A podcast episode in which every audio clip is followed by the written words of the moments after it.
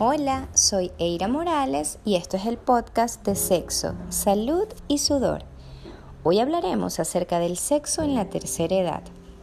Llegamos a la tercera edad y al hablar de sexo y practicarlo muchas veces se convierte en un tabú entre las parejas de ciertas edades y al igual que en el entorno que los rodean.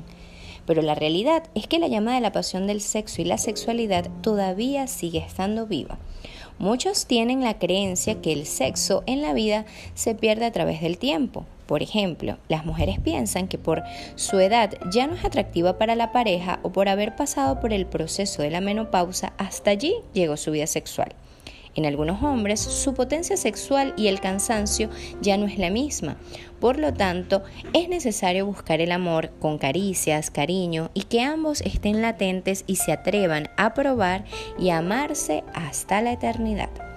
Este tipo de encuentro sexual en la tercera edad debe ser caricias, exploración, besos, y así no se centrará la atención en la erección, la penetración y en el orgasmo, sino darse cuenta que se puede producir un momento íntimo, placentero y satisfactorio.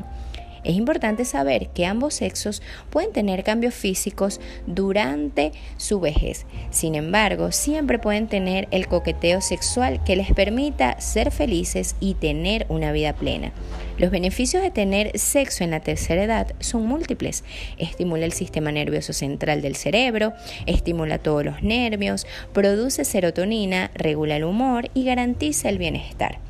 Evidentemente, sabemos que el sexo no tendrá la misma dinámica que a los 20 años, pero sí podemos tener de una experiencia muy placentera y placer a través de toda nuestra vida.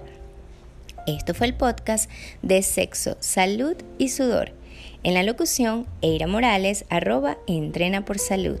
En el guion, César Guevara, arroba Soy César Guevara. Comparte y disfruta de estos podcasts.